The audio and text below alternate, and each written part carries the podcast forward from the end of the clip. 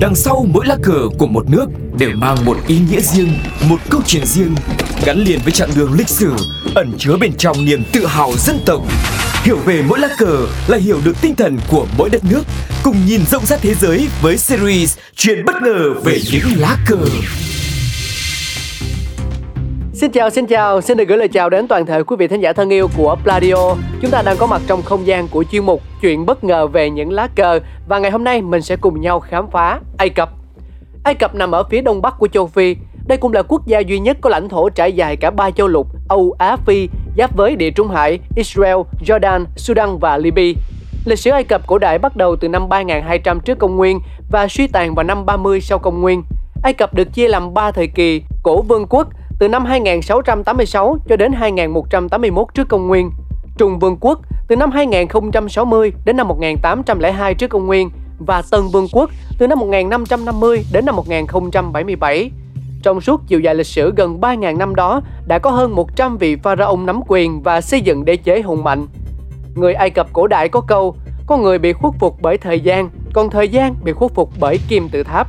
Kỳ quan duy nhất trong 7 kỳ quan của thế giới cổ đại vẫn còn đến ngày nay. Nổi bật nhất là đại kim tự tháp Giza, kim tự tháp bậc thang, kim tự tháp đỏ và kim tự tháp công. Khi Ai Cập phát triển cực thịnh từ hàng ngàn năm trước rồi suy tàn vào những năm đầu công nguyên, thì những nơi khác nền văn minh chỉ mới bắt đầu. Không chỉ có kim tự tháp mà đi dọc đất nước Ai Cập, nơi nào cũng tìm thấy dấu ấn của một nền văn minh vĩ đại từ thuở sơ khai của loài người.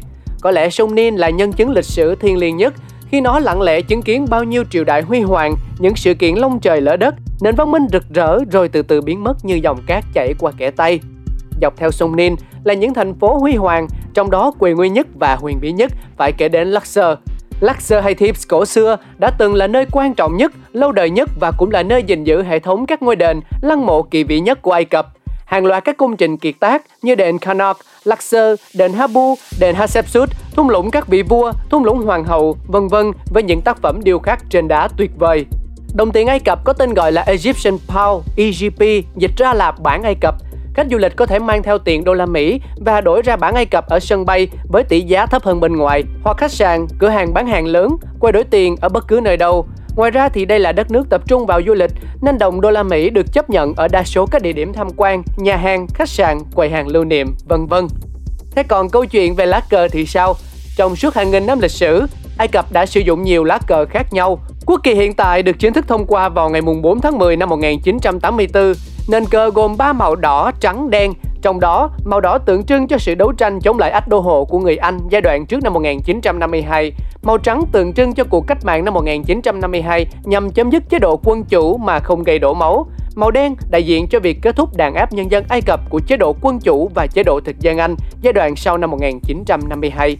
Ở trung tâm lá cờ, chính giữa dải màu trắng là biểu tượng con chim ưng đang ngẩng cao đầu, ưỡn thẳng lưng, tượng trưng cho sự dũng cảm và thắng lợi. Nó được gọi là con chim ưng Salaitna, theo tên vị lãnh tụ đã đánh bại quân thập tự chinh của châu Âu năm 1175. Đó là một chút thông tin về lá cờ Ai Cập. Rất mong mọi người sẽ đón chờ những tập sau để khám phá ý nghĩa của nhiều lá cờ hơn nữa. Xin chào tạm biệt và hẹn gặp lại. Bye bye.